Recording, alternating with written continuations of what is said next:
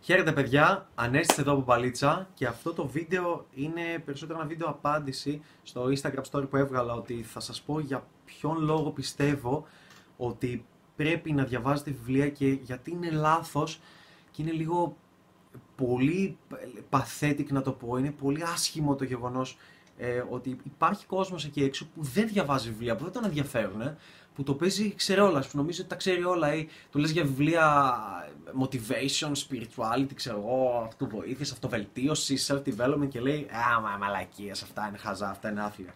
Ναι, τα περισσότερα βιβλία είναι άθλια, αυτά που σου λένε «Να είσαι αυτό σου, να έχεις αυτοπεποίθηση».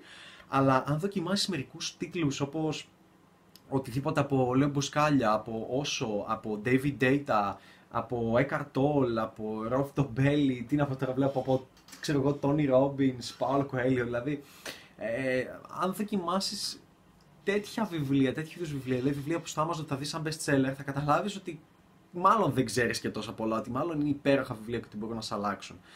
Τώρα, γιατί πιστεύω ότι είναι κακό, γιατί τι παίζει με τα βιβλία, κατά την άποψη του Ανέστη τέλος πάντων.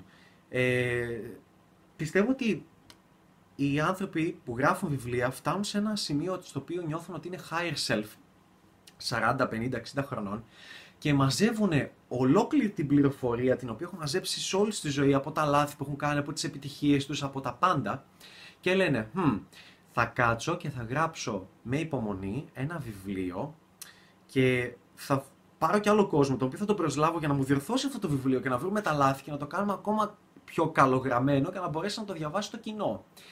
Και αυτός ο άνθρωπος μπορεί να είναι ένας εκατομμυριούχος, δισεκατομμυριούχος άνθρωπος που γράφει κάτι για επιχειρηματικότητα. Μπορεί να είναι κάποιος άνθρωπος που πέρασε δύο χρόνια από τη ζωή του σε ένα παγκάκι και γράφει και το λένε εκατόλ και γράφει για κάποια πράγματα για, ε, για να γνωρίζει τον αυτό σου καλύτερα, για αυτοβελτίωση. Μπορεί να είναι ο David Data, μπορεί να είναι οτιδήποτε. Αλλά είναι όλη αυτή η γνώση που υπάρχει από ανθρώπους οι οποίοι ζήσαν ίσως και σε άλλες εποχές, πεθάνανε, προβληματιστήκανε με διάφορα πράγματα και γράφουν για πολλά πράγματα στη ζωή τα οποία μπορεί να σε ενδιαφέρουν. Και εσύ απλά τα αγνοείς.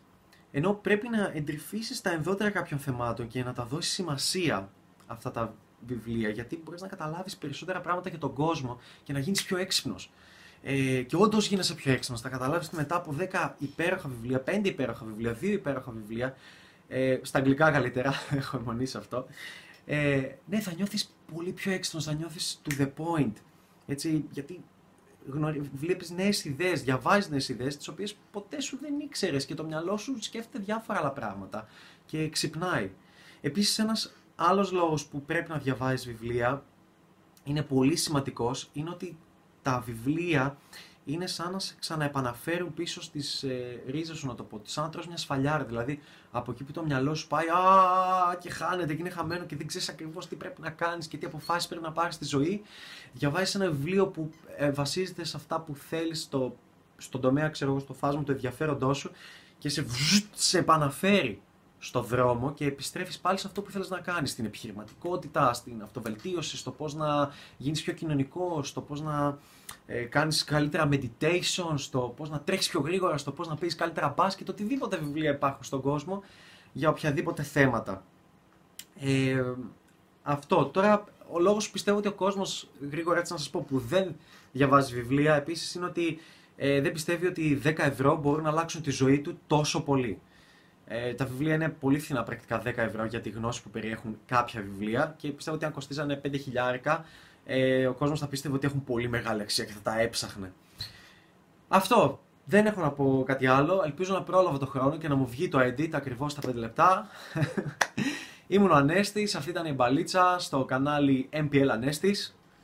Ελπίζω να χάρηκε στο βίντεο, κάνε like, subscribe, όπως λέγεται και στο YouTube και παντού και εδώ.